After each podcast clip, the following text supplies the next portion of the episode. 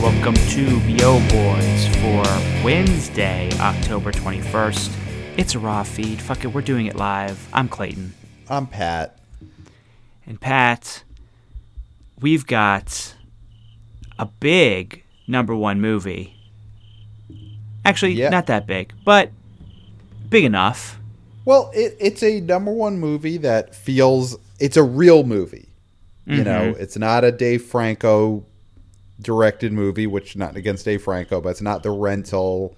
It's not a catalog film. It's a it's a it's a movie that would have been possibly a number one opening movie in regular times. So do we want Yeah. to say what that is, or should we just tease it the whole episode and let the mm. viewers, listeners, figure it out? No, we're gonna do the top five, so we gotta talk about it. Okay. Honest Thief, Honest Thief, starring Liam Neeson, made four point one million dollars in two thousand four hundred and twenty-five theaters. So here's the thing about this, though. It made some money in Canada last weekend, so this is uh, it. It really was like three point seven in America. Okay, So- but but but I mean, it's always been North American box office is what we talk about. So it's But the only 4.1 thing is- million. It wasn't all this weekend. So Oh, that's I just the caveat, right? they're they're counting some of last weekend's Canada money into Yeah. this weekend. So a little funny money. Exactly. So I think we we said what we thought this movie would open at, and I was a little bit closer. I think I said four point five. You went on the higher end of that. You went on Mm-hmm. Yeah. five or six. I think I went over. I think I said over six. I thought Liam Neeson was going to get over six. and there's just not that there's just not that many people th- that are willing to go at this moment. This seems 4 million unless you're Tenet which reached the heady heights of 9 million in its first weekend if you remember our math and then was actually proven to be true. This is like a, a movie that opens big this is about max capacity for any movie other than a quote unquote blockbuster. Yeah, well, this is so it's interesting. Honest Thief at 4.1 million is opening around where Unhinged opened up back Yeah. in August. So, you know, it's it's just interesting to see that not only did Tenet not bring the movie theaters back, Tenet made people less apt to go to theaters than they were beforehand. Because for a Liam Neeson action movie to basically gross as much now in its opening weekend as a Russell Crowe action movie did, you know, now over two months ago, it shows that people were more likely to want to go see a movie at the end of August than they are right now. Yeah, well, I think that has a lot, that speaks a lot to Tenet's quality and what sort of movie it was. And we've said this a million times on this podcast. If you're a listener, it just wasn't the right movie to bring people back to the theater. I think if the product would have been better, we would be seeing more big movies opening and we'd be seeing more people at the theaters. Mm-hmm. We just would. And I think the, the safety of it, listen, there's people going out to bars. There's people going to to biker rallies. Those are things they want to do, and they're not being kept from it because of COVID.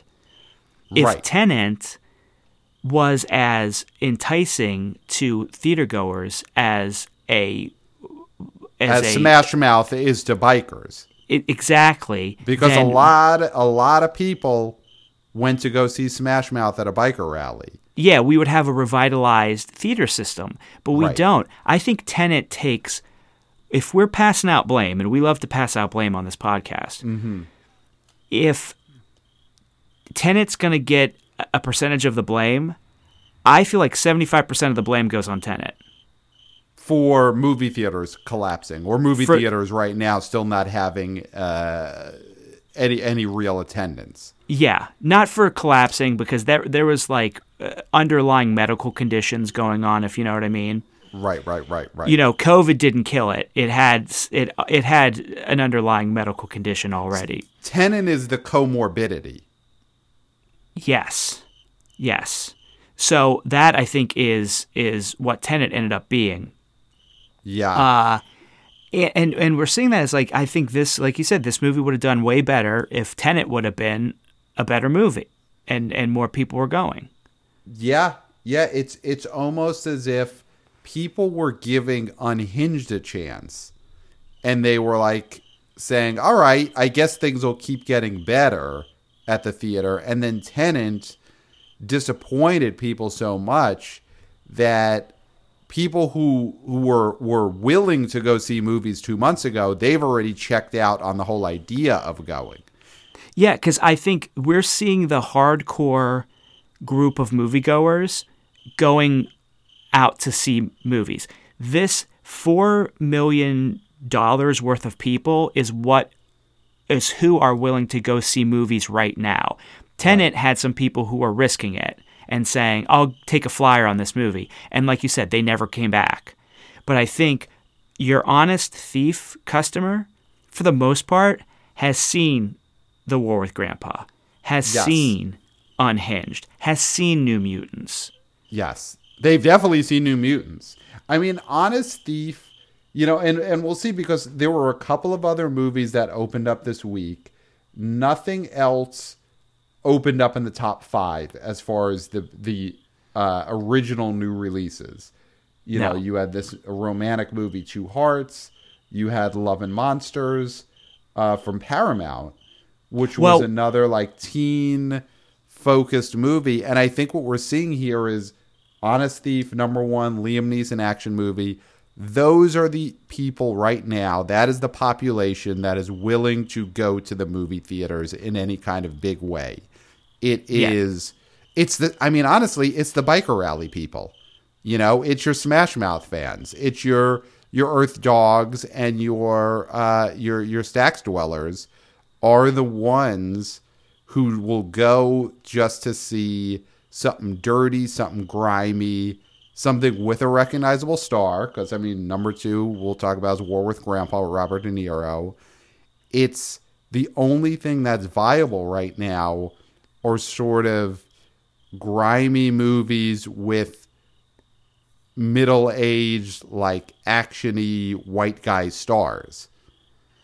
Yeah, I, I mean, I, I- do think there are other people going to the theaters that are just cinema fans. I think it's it's interesting to think if Tenet had done well, would we be going to the theaters regularly, or not as much as we used to because we were maniacs about it. We two movies a week m- minimum. Right, right. But would we be in a theater once a month, twice here, a month? I mean, the big the question is, and I pose this uh, on on Twitter to our our friend, legendary movie uh, box office writer Scott Mendelson. Legacy box have been- office writer. Yes, he's a legacy star for sure. If Wonder Woman had been the movie, and I think that's going to be the great box office what if of 2020. If Wonder Woman had been the movie that opened up in September instead of Tenet, if Warner Brothers had gone with Wonder Woman, how different would things be right now? Because I think it's clear that's a movie that would have gotten a lot more people in the door initially than Tenet did. It's got way more brand recognition, uh, a lot more appeal. And just on a personal level, would we have gone to see that? And would we possibly be going to movies on a more regular basis if Wonder Woman had opened in September and had gotten us in the door? Wait, so is this the whole question you asked Scott Mendelson? Well, yes, I posed would things be different if Wonder Woman had opened in front, instead of Tenet? He thought no, he thought it did not matter. That either one would have bombed and uh, scared off studios from putting out any other big movies for the rest of the year. He his his thought is that some level of bombing was inevitable and no other studio would have put out anything worthwhile after that. I don't think it bombs as bad. I think th- there wouldn't be a backlash against the hubris mm-hmm. of the director, Patty Jenkins, because she's not known by me or the media as somebody who is has hubris. Right. She's she seems to be somebody who wants her movie to be seen any way it can be seen. I mean, obviously, uh, big big screen. She wants a big screen, but she I don't believe that she would have limited drive-ins in areas where they're not they don't have hardtops open. No, she I would don't think she have would've done done the. She n- would not have acted the way Nolan did. So I think uh, there would have been more goodwill. I think, as much as I'm not a huge fan of the Wonder Woman first movie, I liked it fine, but I'm not a superhero guy anyway. I think I would have taken a flyer for her and for that that sort of entertainment over something like Tenet. Yeah, yeah. I mean, it's it's the great box office what if of the year, and I think the thing that we also can't discount in looking at why Tenet was a disaster is it. There was some kind of there was a feeling in the air even before the pandemic that there was a little bit of anti Nolan backlash that was coming. Mm-hmm. And I think there was going to be some bad will against Tenet, even in normal times. So again, it, it was just the absolute worst movie to try and bring people back with. I mean, we've been beating that dead horse all month. Um, but it just every every with every passing weekend that just becomes so much clearer. And Um, and there's nothing but dead horses at the theater right now, really, or Right. nearly Well- dead horses. Well, so Honest Thief, Liam Neeson, he opens up at number one. I mean, it's sort of like what we talked about with War with Grandpa opening number one for De Niro. What is this a success for Liam Neeson? You know, he his action movies they they consistently open up at number one. So like the context is different here. The the the the the box office number itself is different, but he got to number one. He did it. I feel like there's been some Neeson fatigue going on for a little while. I think Cold Pursuit. I think that his his the well, we won't get into it, but but you know he he went out on the circuit and he said some things, and I think that really turned some people against him. So I think his stock is a little bit down. Yeah, but And- I mean, it, it's those movies. I mean, maybe we'll maybe we need to start doing some episodes that take a look at at stars box offices. But the Liam Neeson action movies, obviously, Taken's are the high watermark. Like he's not going to reach those heights. Those are action movies that were making like over a hundred million dollars each. But all of these middle of the road action movies that he's done these last like 10 years since Taken, they all end up making 50, 60, 70 million dollars domestic. You know, like he's he's so consistent. Yeah, I, I, I don't know. I honestly, I actually don't know if that's entirely true because I feel like some of his movies have really underperformed mm-hmm. recently, and he's not the guy that he seemed like he was gonna be when those movies were really making bank. Well, he was never going to be the new Schwarzenegger of the 80s and 90s. But he's such a consistent, just middle of the road action movie guy. Because these are also not big special effects movies. He's in the Gerard Butler category. Yeah. Well, let's take a look real fast because we we have this ability. I went to the numbers. Okay. And so he's So we got to go to the numbers. We can't use Box Office Pro to look up all of Liam Neeson's. I I tried to, but but okay. So we're going back to 2009. Taken. This was the movie that really popped off his renaissance of being old man action guy, which is funny because he's been doing this for 11 years now. Old man action guy. He's only gotten older and less capable of action. So the first Taken domestic. We're not going to talk uh, worldwide, although it was a big hit worldwide. Made 145 domestic. Yeah, I mean that's obviously that's the one. That's the you know, that's the outlier. You can't expect them to be that big. But I mean, I'm just looking ahead. It's like Taken 2 made almost as much. That's crazy. But then you've got 2011 you have the, you have Unknown, which is another thriller made 63 million.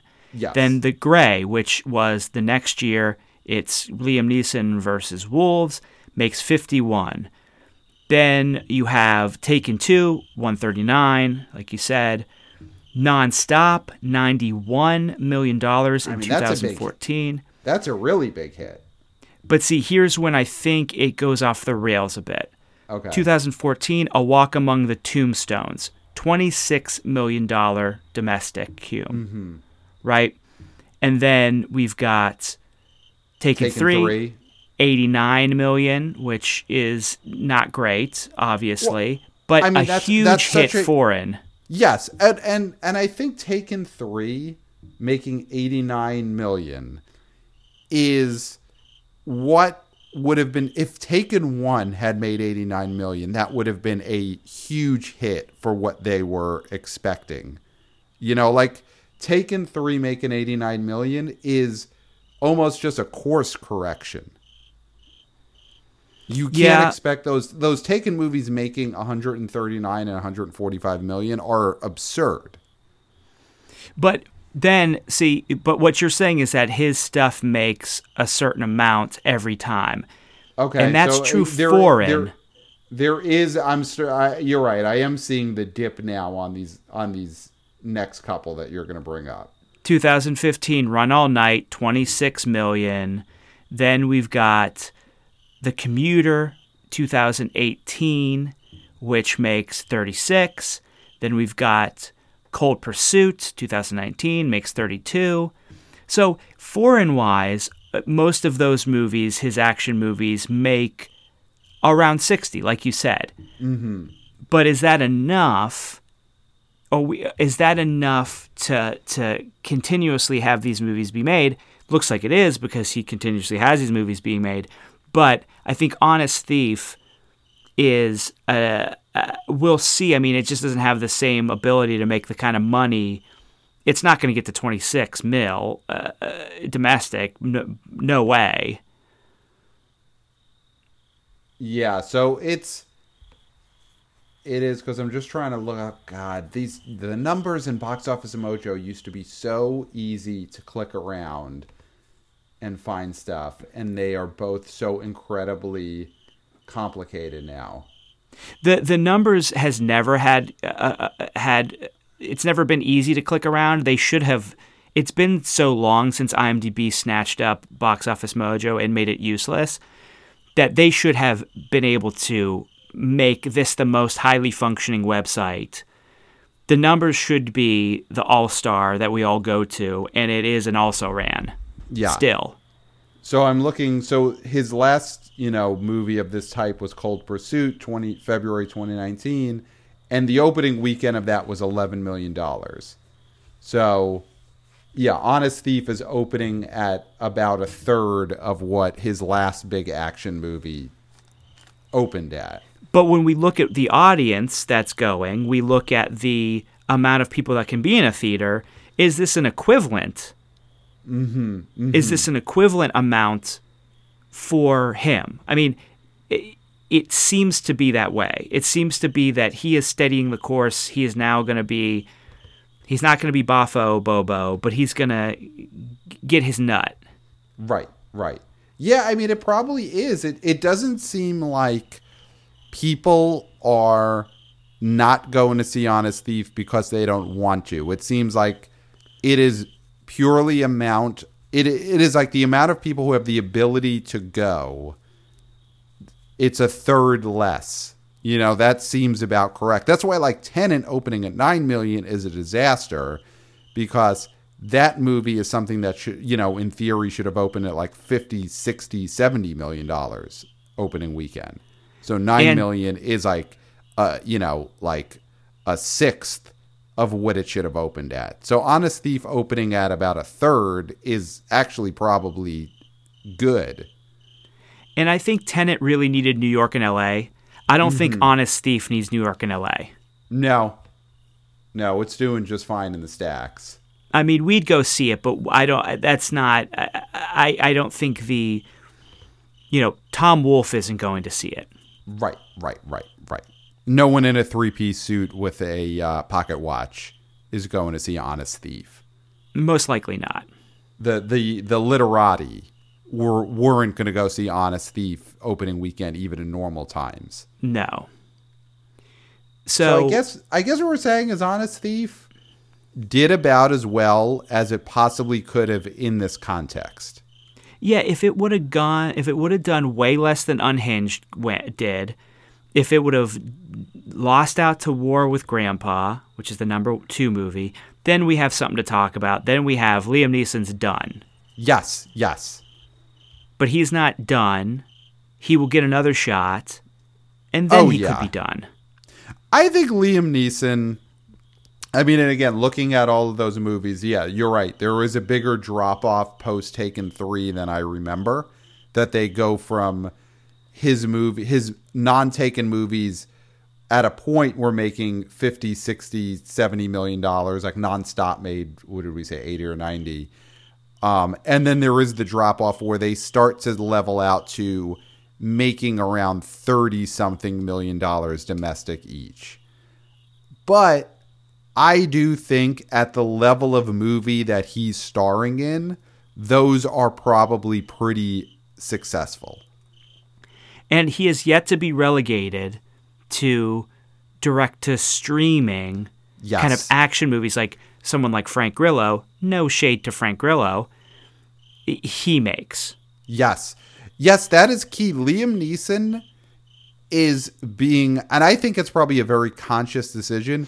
He is not going to make direct to video action movies. He's not going to be Nick Cage, Bruce Willis, and because he's also a guy who like does, uh, you know, sort of like serious, high minded movies. He'll be in Silence for Scorsese. He'll still be in the big dramas. So I think he's being very careful about he'll do these paycheck action movies, but they have to be theatrical. Mm-hmm.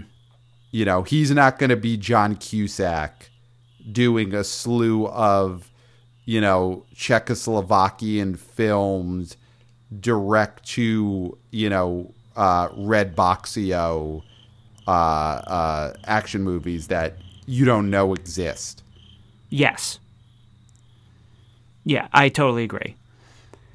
So, number two, we have The War with Grandpa, made $2.5 million, down 30.8%. It's in 2,260 theaters, actually added 10 theaters. It's got a cum of $7,260,000. I, you know, it's good for this movie. Yeah. I mean, the thing with the War with Grandpa is, you know, we said Honest Thief opened up at about a third of what it would have in normal times.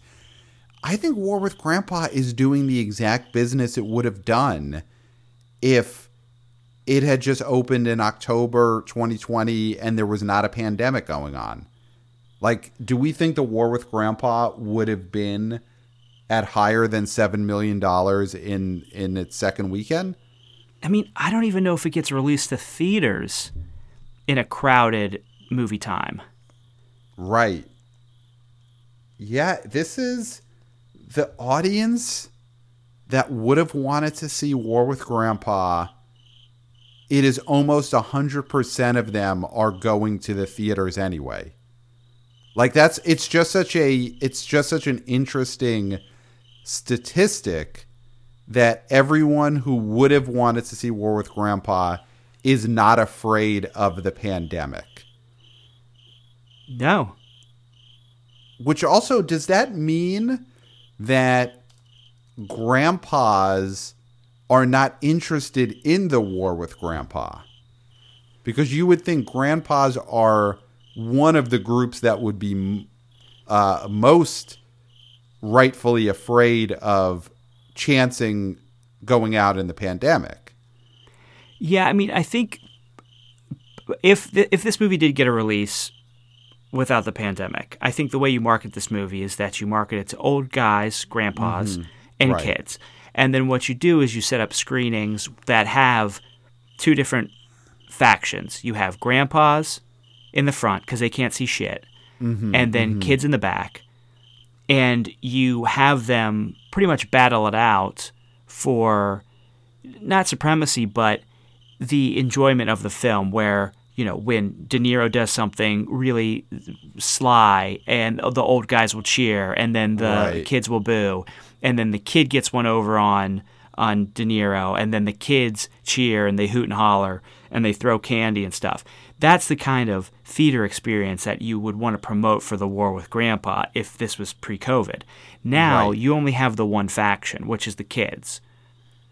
Because Right, even though kids can have it and spread it, a lot a lot of parents are stir crazy and like we I need to take my kids somewhere.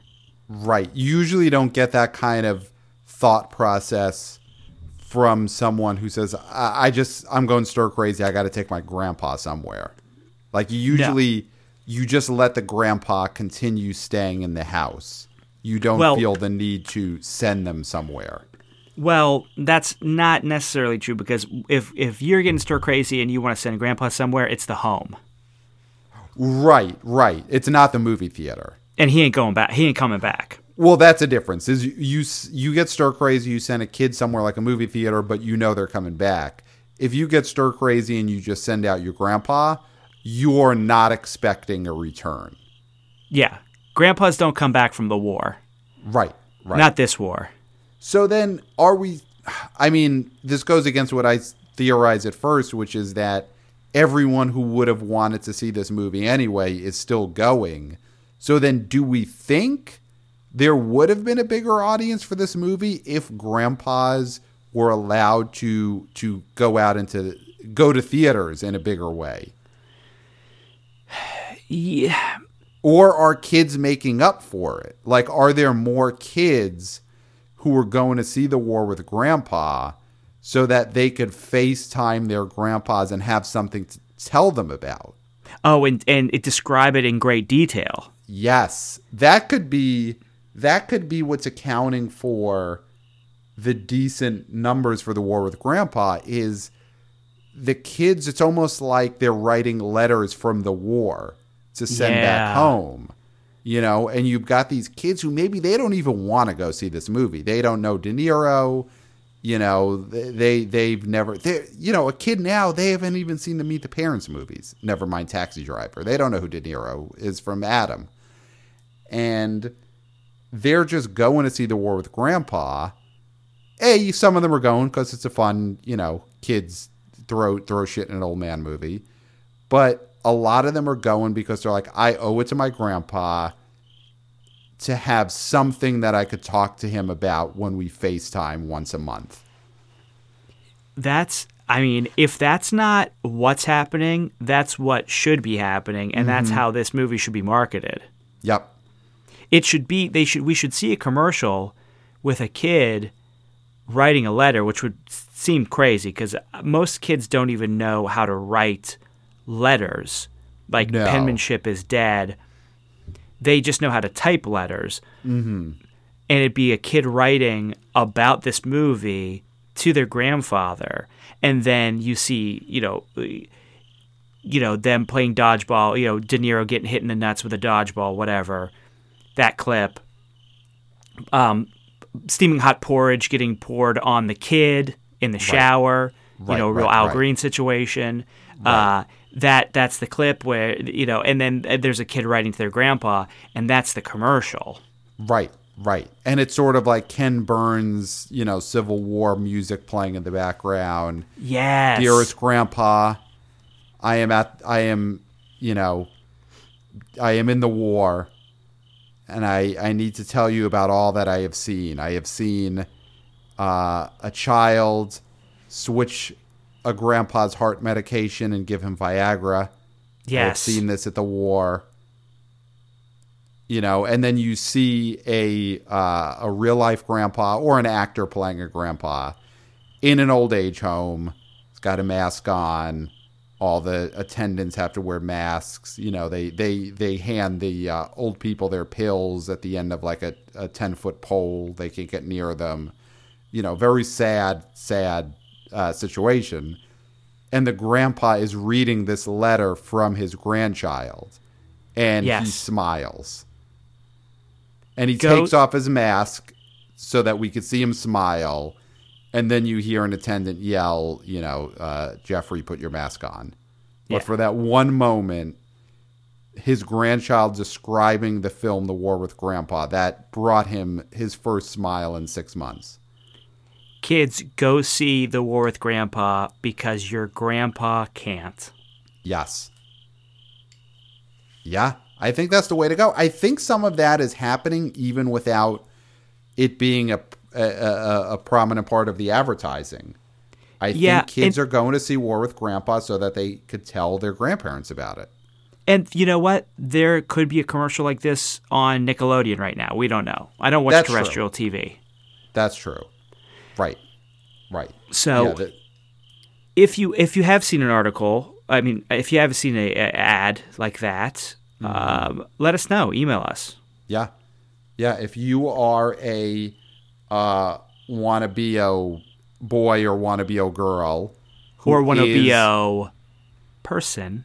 wannabe person who is uh, who is a child and has gotten that kind of advertising geared towards them. I want to be a baby. If you are a wannabe o baby and you've been watching your Nick Jr. and after, you know, Peppa Pig, there was an ad telling you go see War with Grandpa so that you could tell your grandpa about it, let us know at the BO Boys Podcast at gmail.com. Great. So number three, Tenet. Mm-hmm. 1.6 million, down 23.8%. It's at 2001 theaters, down 20, 214 theaters. It's at 50.6 million. So it, it, it got past 50, which you said it would. I said it wouldn't, just just for funsies. But you know, it's gonna start. It's gonna start inching down even more. We're, I'm probably. It's probably gonna top out at what five, uh, 53 maybe.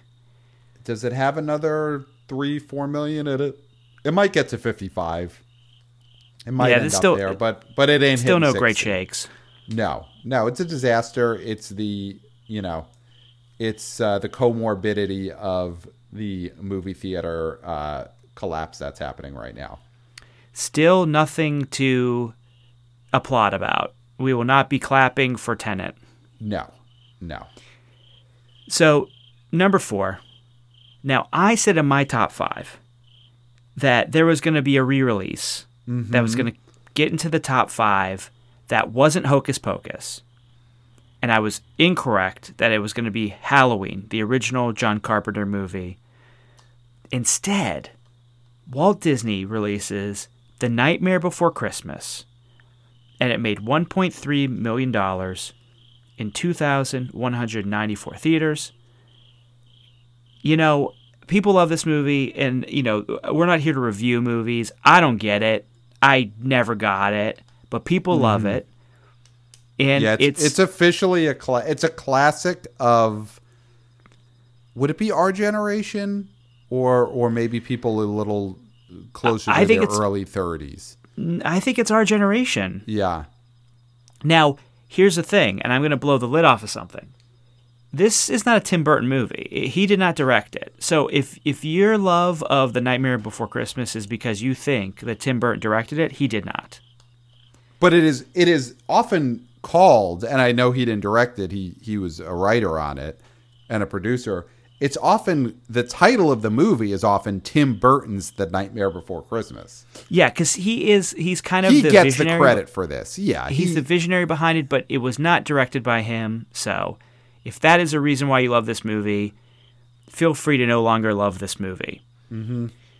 But uh, you know, I was wrong about what re-release it was, but I knew that re-releases, these catalog films, do they're guaranteed at least a million dollars at the box office. Yeah, and Walt Disney is doing such a great job of cashing in on the catalog. Well, and this using is Walt Disney, you know, via their ownership of Fox. The number five, Hocus Pocus, is a Walt Disney release. You know, Coco's down there. The Star Wars movies are down there. Like Di- Disney's, they're squeezing the juice. You know, there's they're getting everything they can out of that lemon. They like using legacy platforms. Mm-hmm. Mm-hmm. So, Nightmare Before Christmas, way to go. Number five, Hocus Pocus. Again, this is the third week for Hocus Pocus. Made $756,000, down 34.9%, in 1,640 theaters. Lost a lot of theaters, 473. But in this re release window, it's made $3.8 million. So, this is a success. Oh yeah, I mean this is this is a movie that's going to end up clearing four to five million dollars out of nowhere theatrically. Because if they keep this in the theater, I think it bumps. I think it gets a bump because Halloween's getting closer. Oh, definitely. I mean, you've got um two more weekends that I would say are going to have a lot of Halloween business. You know, you've got this up- upcoming weekend um and then you have got the weekend where Halloween falls on a Saturday. So Mm, I think it's got two more two more weekends where people like it might get a it might actually make more money in one of the next two weekends than it made this weekend. It might get a little bump depending on if it loses theaters or not to a different re-release. Because I think you could see here, Hocus Pocus probably gave up a bunch of theaters to Nightmare Before Christmas. Yes, yes. You know, so Now- if they release uh, uh, uh, this Corpse Bride or something next week, it'll probably give up some more theaters. Well, here's a question though. Mm-hmm. In these next two weeks, does Hocus Pocus make more money than Tenet? Oh, In the sense that will wow. it overtake Tenet during a weekend? So, for example, two weekends from now, Tenet is making eight hundred thousand dollars, and Hocus Pocus is making a million dollars. Is that a Oh. possibility? I mean, it would have to be on. Halloween weekend.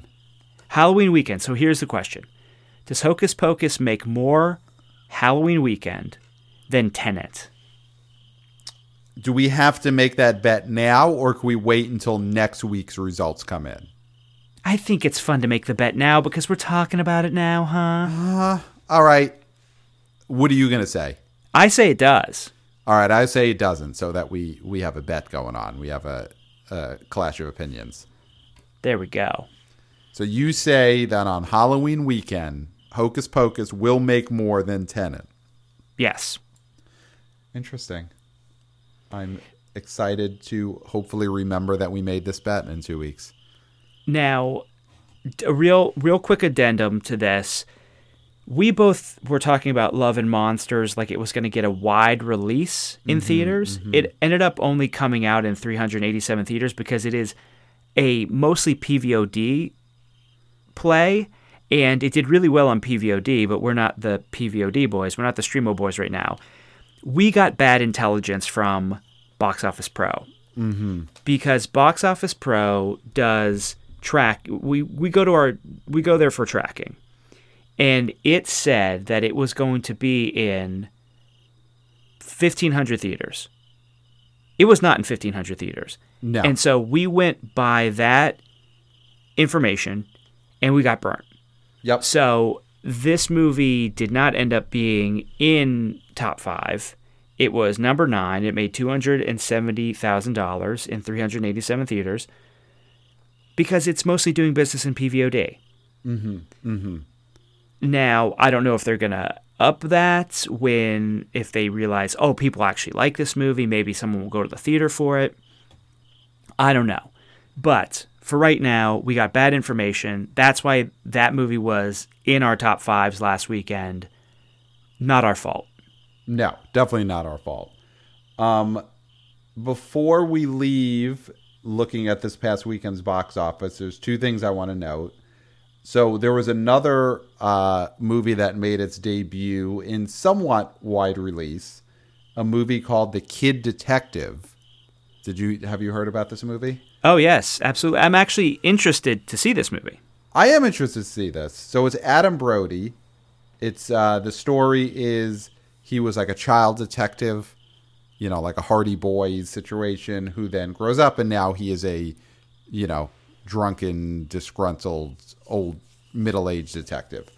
The thing I will note is now, obviously, this was a movie that didn't get a wide, wide release, but it opened in 865 theaters. And so its total for the weekend was 140,000. Its per screen average was $162. So I think you could say this was a movie that pandemic, not pandemic, this was a roundly rejected film. Oh, People so did not want to see this. you brought this movie up just to kick dirt on Adam Brody. I, I listen. I like Adam Brody. I was a big OC fan. First season OC is great. You know, I, I have nothing against him, but he. This is not a Dave Franco rental situation. You know, where Dave Franco with the rental opened a movie, you know, square in the the shitty middle of the pandemic, and had a hit on his hands. You know, Adam Brody came out with Kid Detective, and people did not want this and I don't think it's pandemic specific. This was a movie that people just said. I mean, $162 per screen. I mean, that's it is what it is, and Well, it's do- because he is who he is. Do you think that this was too similar of a concept to a film that Donald Glover was in back in his pre-fame days? Oh, Mystery Team? No, it has no one. No one. That is such a uh, uh, barely known property. 2009's Mystery Team. You don't think that people were like, I liked it better when it was called Mystery Team? Hmm. A la David Spade. Yeah. I mean, I think the people who would say that, who would who would do the I think it liked I liked it better when it was called joke, they are not going to see movies in hardtop theaters right now. That is one of the least movie going audiences. The you know the the comedy snob. Mm-hmm. I don't think the comedy snob is going to the movies right now.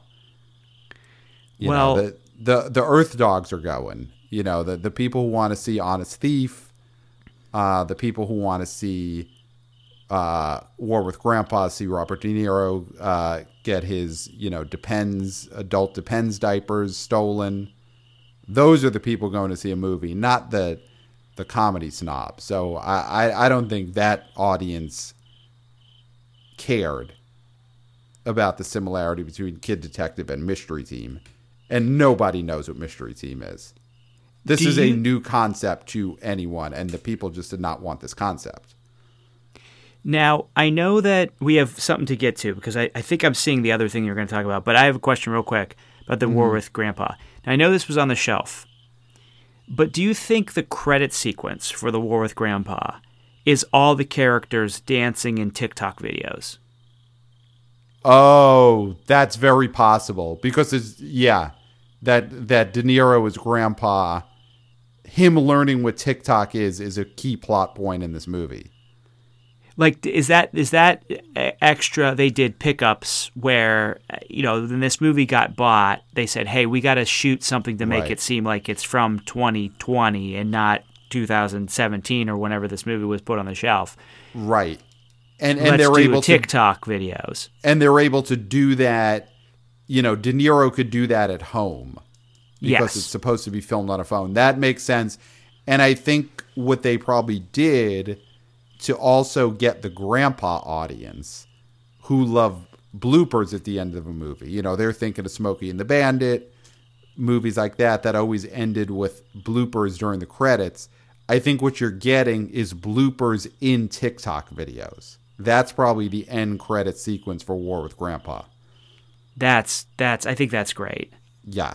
It's like De Niro screwing up a TikTok. So, this film that you wanted to call out was it Yes. number eight on the charts? It is indeed number eight. You know what we need to do. We need to do something, Clayton. Okay. Well, do you do you want me to do the honors? Sure. Set up what we need to do. And the audience knows. And the audience is excited for what we're about to do. Well, Unhinged mm-hmm. has reached a total gross of $20 million. And that's the new clapping threshold. Yep. Remember when we clapped for Bad Boys for Life? And it was because it opened to like 40 or 50 million dollars. Oh, I think Bad Boys for Life opened at like 80. Six, 80. Did it open at 80? I think it opened at like $80 million. Yeah, Bad boys. Did Boys I lose my Life. mind with these small numbers? I can't even think of numbers that big. Yeah. I, I which I mean, I can't blame you for that. Like we're our our uh, equilibrium is so thrown off. Bad Boys for Life, and I'm looking it up. Oh, wait, I'm making a mistake. It opened at $62 million. Jeez. And I think we clapped for it when it crossed $200 million. Wow. Um, yeah, domestic wow. opening weekend, $62 million. Just We'll get- wow. We'll get back there someday, my friend. Yeah, someday. And it might be Will Smith might be the one who needs to bring us there. Um so yeah, I mean clapping for Unhinged making 20 million is so well deserved. It's the movie that we called the canary in the coal mine, but to me it's more of a an eagle, I think, in a coal mine. Oh, so uh, because of its proud nature? Yes, and I think it is earned the notoriety of an eagle, but it's still in a coal mine. So it's like an eagle not in its best uh, uh, context. You know, it's an eagle that still is going to wind up in a bad spot, Yeah. but it was an eagle. I get that. It that You know. tracks. So, all right. Well, we talked about the top 5. Now, we have a little bit of other business to talk about. Yeah, we got some big stories here. So, Pat, what do you want to talk about next? You want to talk about New York City? Yeah, let's talk about New York City. Um, well, New York State, actually. So, what's happening, and it's going to be effective this coming weekend, the weekend of Friday, October 23rd, there will finally be movie theaters, indoor hardtops, that are now being allowed to open in New York State, but not in New York City. No. So that might be confusing for the the uh, the stacks dwellers, you know, the the the Middle America listeners that we have who don't fully understand that New York State is not just New York City. Yeah, it's hard for me to understand, and I live in New York. It's almost harder for us to understand as New Yorkers, as coastal elites. It sometimes is more confusing to us to uh, to to comprehend that there is a New York State that is outside the walls of the five boroughs. But there is, and they're getting movie theaters. So, like, you know, if you are up in the Hudson Valley, you know, if you're in uh, Saratoga, if you are, I guess, if you're on Long Island, you mentioned this before. Long Island is getting movie theaters. Buffalo. Buffalo, that's right. They have a football team that Yeah. no one, no one in New York considers a football team. But we're not the we're not the NFL boys, so we won't get into that. But Buffalo is getting movie theaters. Yeah, so, so, I guess this matters. Well, it's they're allowed to open at 25% capacity with a limit of 50 people per screening. Mm-hmm. And only counties that have an average COVID 19 infection rate lower than 2% over 14 days and no cluster zones will be allowed to open their theaters. So, masks, assigned seating, socially distant seating, and additional staff to enforce the rules will be required. Air filtration, purification, and ventilation standards need to be met. met. So, you know, they're going all out. Right, right. They're making a big Right. show of it. They're making a show of it. They're they're spritzing the spray bottles all over the place. They're hiring extra staff to you know rub those dirty rags over your seats. And They need to hire good. more staff to pretend like they're cleaning Mm-hmm. so that the real staff can go and do what they normally need to do. Yes, yes, yeah. You you and you need to have fake staff that is there to yell at other fake staff to clean harder and disinfect more thoroughly. You know, Yeah. you need to have that fake manager who's yelling out more disinfectant must be safer at the staff member who is pretending to clean. Well, you also need to have extra staff to get yelled at by the non mask wearers about Mm. their freedoms so that the other staff can rip tickets, can do what they need to do, clean bathrooms, stuff Yep. like that. Yep, yep, yep. So I mean, it's good. I mean, listen, jobs are jobs. We need jobs now. So having more, you know, whether it's staff, whether it's fake staff, you know, actors putting on a little play of cleaning in a movie theater. Hopefully, that's helping people pay their bills. Obviously, hopefully everyone is safe. You know, because that is a, a tough job. We we we we never want to discount the fact that working in a movie theater, you know, you're public facing, you're in there with the customers. So, Oh, Uh, yeah, absolutely. yeah, it's it's it's a step toward. I mean, basically, what we're seeing here is so Governor Cuomo, New York, and and all the decision makers in New York, they're using the outlying parts of New York State as the testing ground for New York City. Yeah. because the the main thing is you don't want to screw up in New York City. That's where the lights are going to be the brightest, where the coverage is going to be the heaviest. You know, the Daily News, the New York Post, uh, uh, Newsday, they're all chomping at the bit to write stories about what happens when the movie theater is open in New York City. So you you don't want to be on the wrong end of you know, a Pete Hamill column, a Mike Lupica column. You know, you you don't want the wrath of the tabloids coming after you. Well, you don't want the City. back of the post to have Mm-hmm. a headline that if you're not if you're not hitting the specifications uh, to open, you don't want to have illegal regal be the Mm-hmm. post headline. Right, right. You don't want box office bomb to be the front page of the Daily News with like a graph that shows a huge uh, COVID spike. Yeah. you know and it's and it's like mickey mouse falling off of a cliff of the covid spike to symbolize the movie business you don't want that No. So so uh, you're So right you, there. you you you use upstate new york as a testing ground i get it There's got to be a testing ground somewhere.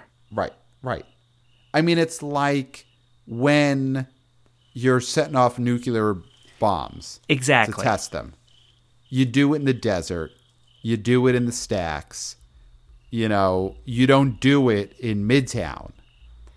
But yeah. you got to do it. You yeah. know, you can't not drop them. How do you test them if you don't drop them? Right. Oh, right. let's just assume they work. You can't just assume something is going to work. Right. But you don't test it in the coastal big cities. You test them out in the middle of nowhere. So that is what these theaters are doing out in the outlying areas of New York State, which is great. And they'll get to see movies. And hopefully everyone will get to be safe and the testing will go great, hopefully. Hopefully. We're always you- wishing for the best with these uh these openings.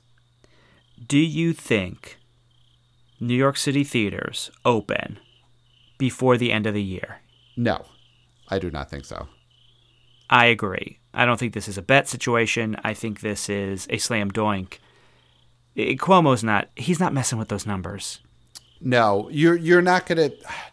I I think what this does is at least it gives people in the cities an option where we you could say if you're a New York state official, you could say listen, you could drive to Albany if you want.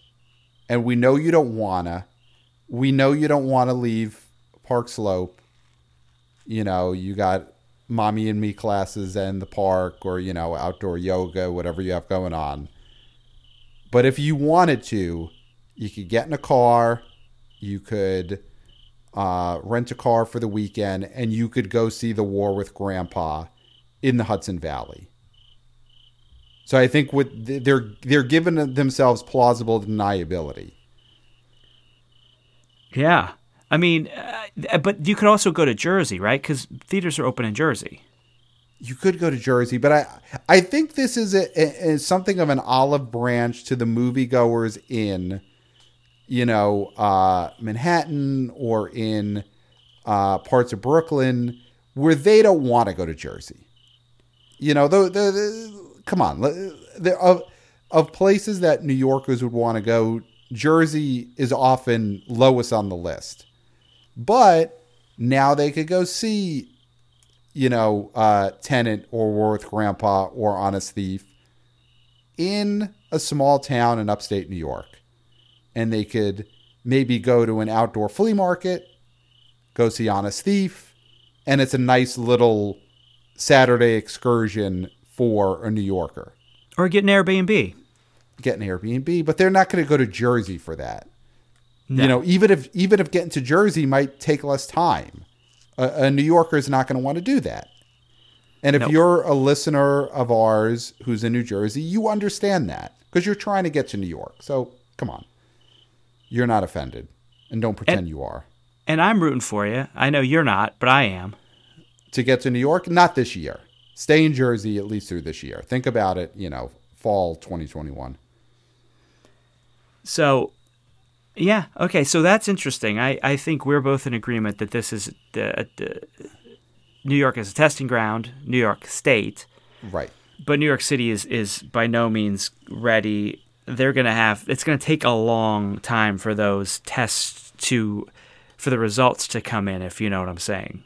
Exactly. But I, I think yeah, I think this gives New Yorkers some options if they really want to go see a movie over the weekend.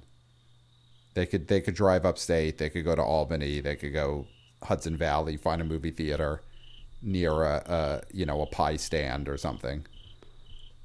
Nice. Well, okay, Pat. So one last thing, because mm-hmm. we do have a movie coming out next weekend. The Empty Man, which is a 20th Century Studios film. So it's a dump job. So when you see 20th Century Studios, that means that this is an old film that Disney has because they bought Fox and they need to dump it. Mm-hmm. This mm-hmm. was one of my stay in the theater, and I have I am now only need one more movie to do what it needs to do in the future for me to have a complete clean sweep of our stay, move, or stream game let's let's just do a quick recap of what you have nailed so far. So both of your streamos came true, right? You picked Soul to stream and you picked Coming to America 2 to stream. And yes. both of those are happening. Then you picked your moves or what? Dune was a move and that got Dune. moved to next summer. And James Bond. And James Bond which got moved and Empty Man was a stay. And what is your final stay then that we're waiting on? Come Play, a movie that's coming out on the 30th because it's a Jeez. horror movie. And there's no way it's a focus feature. There's no way this is moving.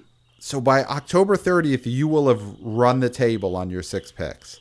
That is yes. That is amazing. So I mean, just speaking of these 20th century dump jobs, I might end up getting screwed because two of the movies that I picked, I picked Free Guy, which is set to open in December. I had picked that to move to next year. And as of now, that has not been moved. No. And I picked Death on the Nile to end up as a streamer. and it is looking like Disney is just full on sacrificing these holdover 20th century movies because now I'm starting to think both of those movies are just going to come out in theaters and just be Because- sacrifices. They're gonna. It's gonna make it seem like they're showing goodwill to theaters, Right. throwing them a bone, throwing a, you know the the the legacy platform a bone. And really, it's just like you said, sacrificial. Right. It's a tax think- write-off. I think what I guess I didn't um, figure in in that moment is when you really think about it, all of the development execs at Disney now could all just they had nothing to do with these movies being made. Death on the Nile, Free Guy. So they get no credit if these were to be successful somewhere, and they won't get any blame when these movies just eat dirt in the theaters in a couple of months. Absolutely. So, yeah, 20th century movies are just full on sacrifices, and then I guess they'll end up on Hulu. Yeah. So Empty Man is one of the. It's a more low key film. It doesn't have, I think, any stars really.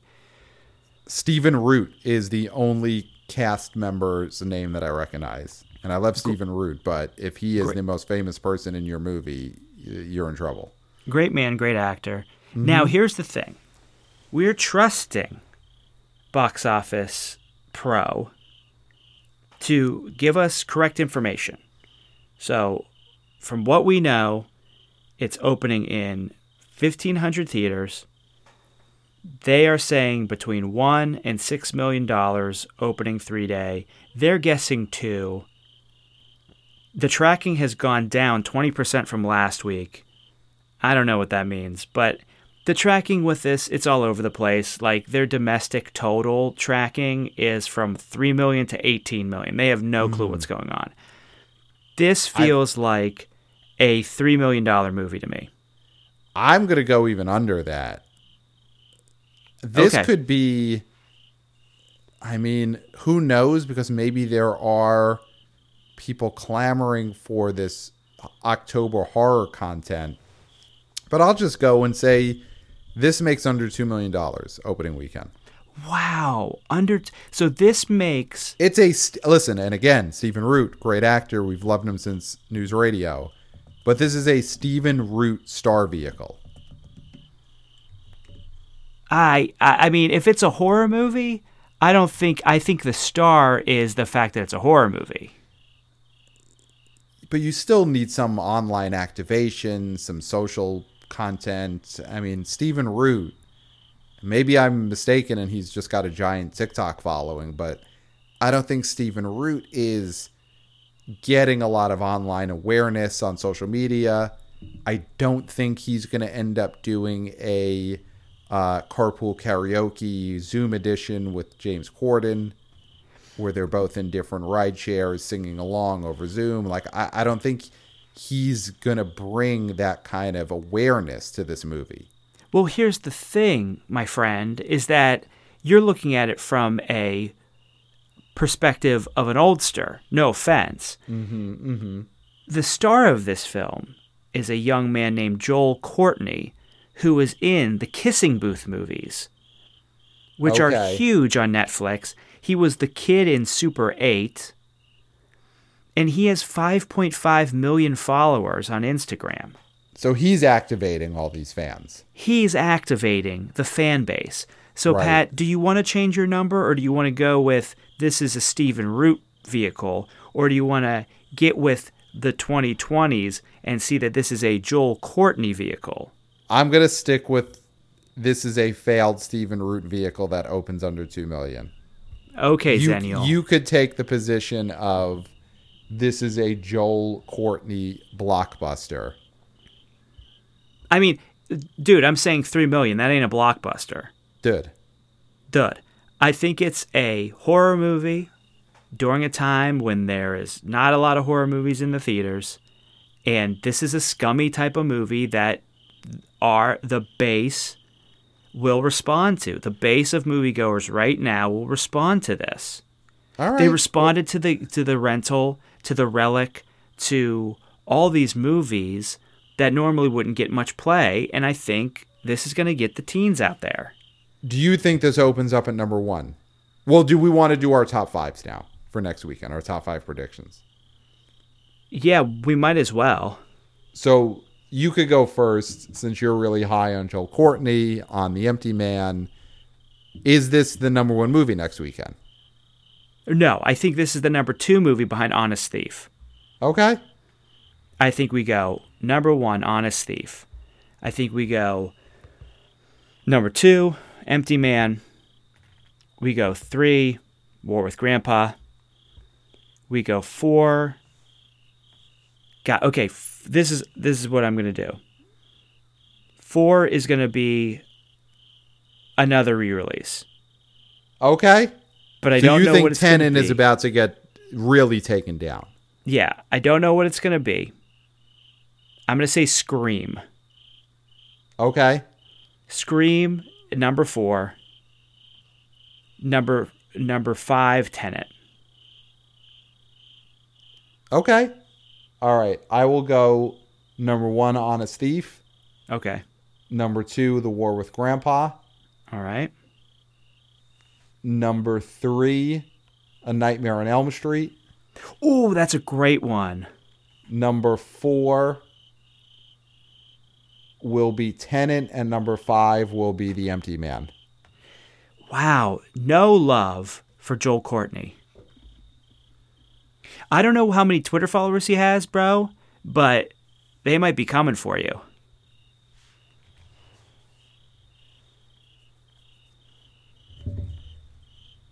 Hello? Hello? Yeah. Okay. Yeah, that got disconnected, but I, I kept rolling, so I did too. nice. And I said what my top five was, so we could pick up from there. I just said number five would be The Empty Man. Well, I said Joel Courtney fans, I don't know how many Twitter followers he has, but they're going to come for you. All right. Bring it. Bring it and subscribe. So, Joel Courtney fans, if you are either uh, uh, perturbed and dismayed by my low estimation of the uh, empty man, or if you are excited and delighted by Clayton Gumber, by if you're excited and delighted by Clayton's um, you know, uh, big box office smash prediction for The Empty Man, let us know. Leave us a review on iTunes or send us an email at the Podcast at gmail.com. Joel Courtney fans are not going to send us an email.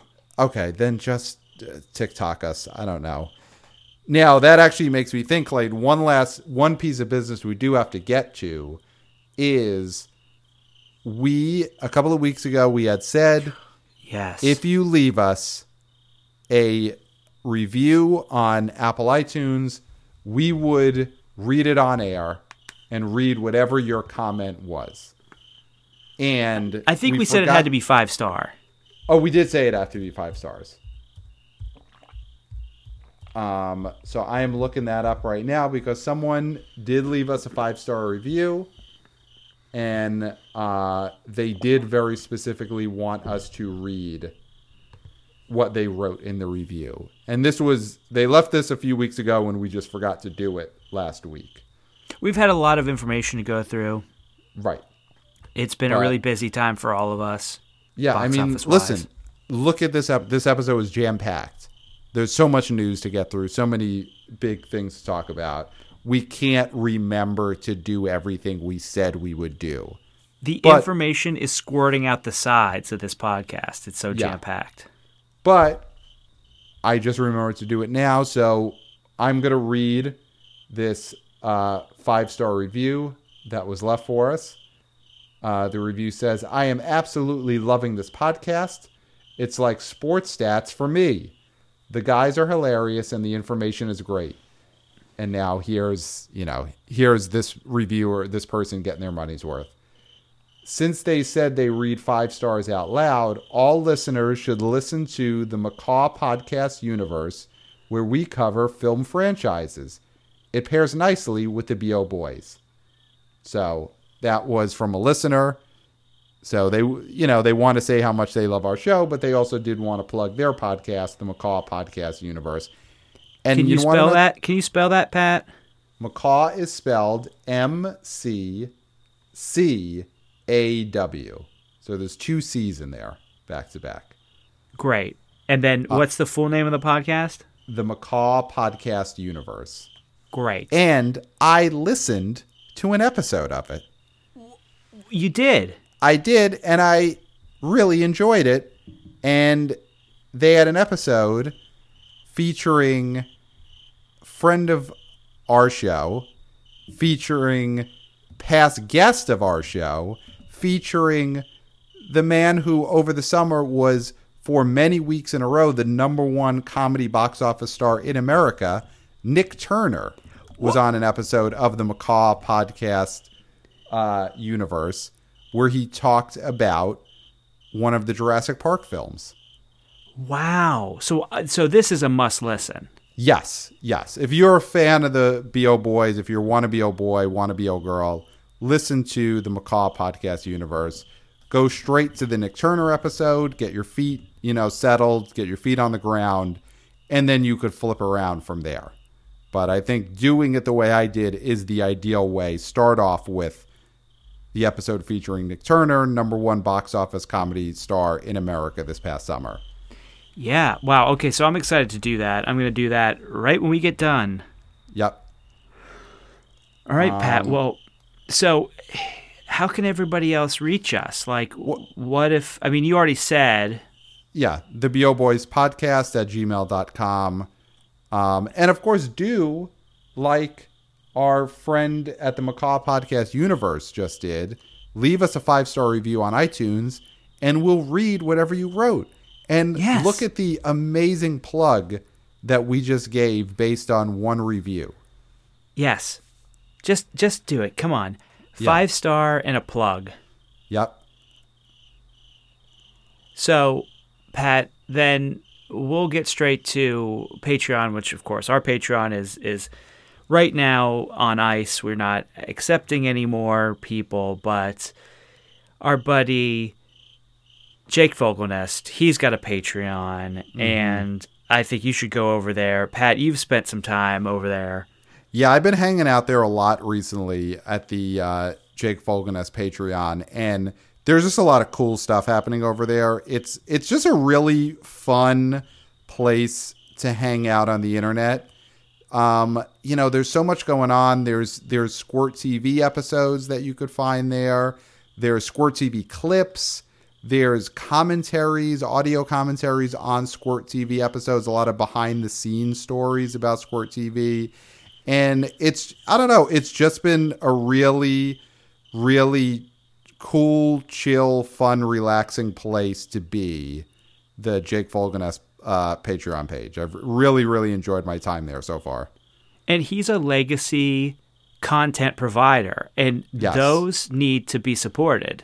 Yes. And it's it's not about being supported. It is about this just being a place that you're going to want to go and you're going to want to hang out once you get there.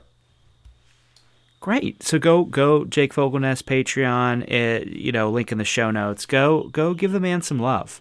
Yep. Well, we did it, Pat. There's nothing left to say except we'll. Smell. Oh wait, until next time. Is that what yeah, I you got to start with until next time. Until next Until time. Until next time. Will smell, smell you at, at the, box office. Nailed it. Nailed it.